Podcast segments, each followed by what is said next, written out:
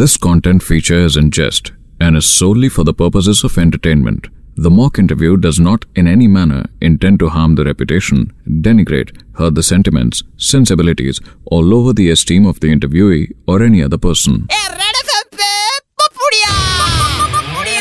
पपुड़िया